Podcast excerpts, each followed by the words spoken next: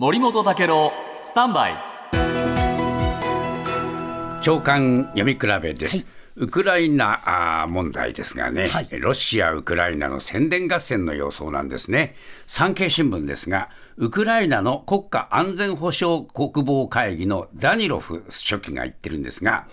これはね、ロシアはもう2、3月の大規模攻勢についてすでに始めていると言っています。で、ロシアは公言していないだけだと言ってるんですが、ただし、ウクライナ軍が撃退に成功していて、ロシア軍は期待したような成果は出ていない。これがウクライナ側の発表ですね。で一方で、ですね、えー、これ、日本経済新聞、NATO のステルスベルグ事務総長も、ロシアの新たな大規模攻勢はすでに始まっていると言ってますが、今度はロシア国防省の報道官はですね、えー、過去1日に250人以上のウクライナ兵を抹殺したというふうに語って、えー、やってるぞという成果をこれ、誇示してるんですね。はいで一方で読売新聞によるとイギリス国防省はウクライナ軍の参謀本部の発表して、ロシア軍の兵士の死傷者が急増していて、えー、去年2月の侵攻開始直後に次ぐ水準になっている、これもウクライナ側の発表で、ロシアの兵士が大変だという話になってるんですね。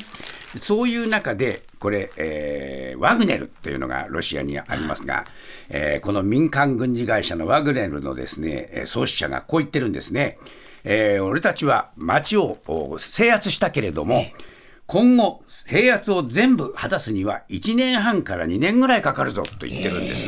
でそれはなぜかというと、ワグネルは去年の夏以降、えー、攻勢の主導をしているんだけれども、正規軍の存在がだんだんこのところ危なくなってきてるんで、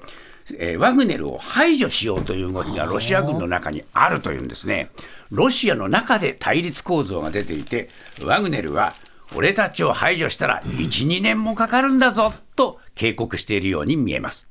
もっとプールのスポットライト。誰一人取り残さない社会をキーワードにゲストをお招きしながら勉強するやつ。みんなで考えてゆこうスポットライト。毎週日曜夜11時配信スタート